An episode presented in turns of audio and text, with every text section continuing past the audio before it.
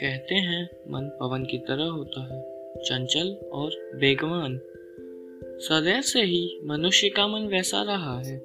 किंतु हम ऐसे कालखंड में जी रहे हैं, जिसमें मन की एकाग्रता जितनी दुर्भर हो गई है, उतनी पहले कभी नहीं थी।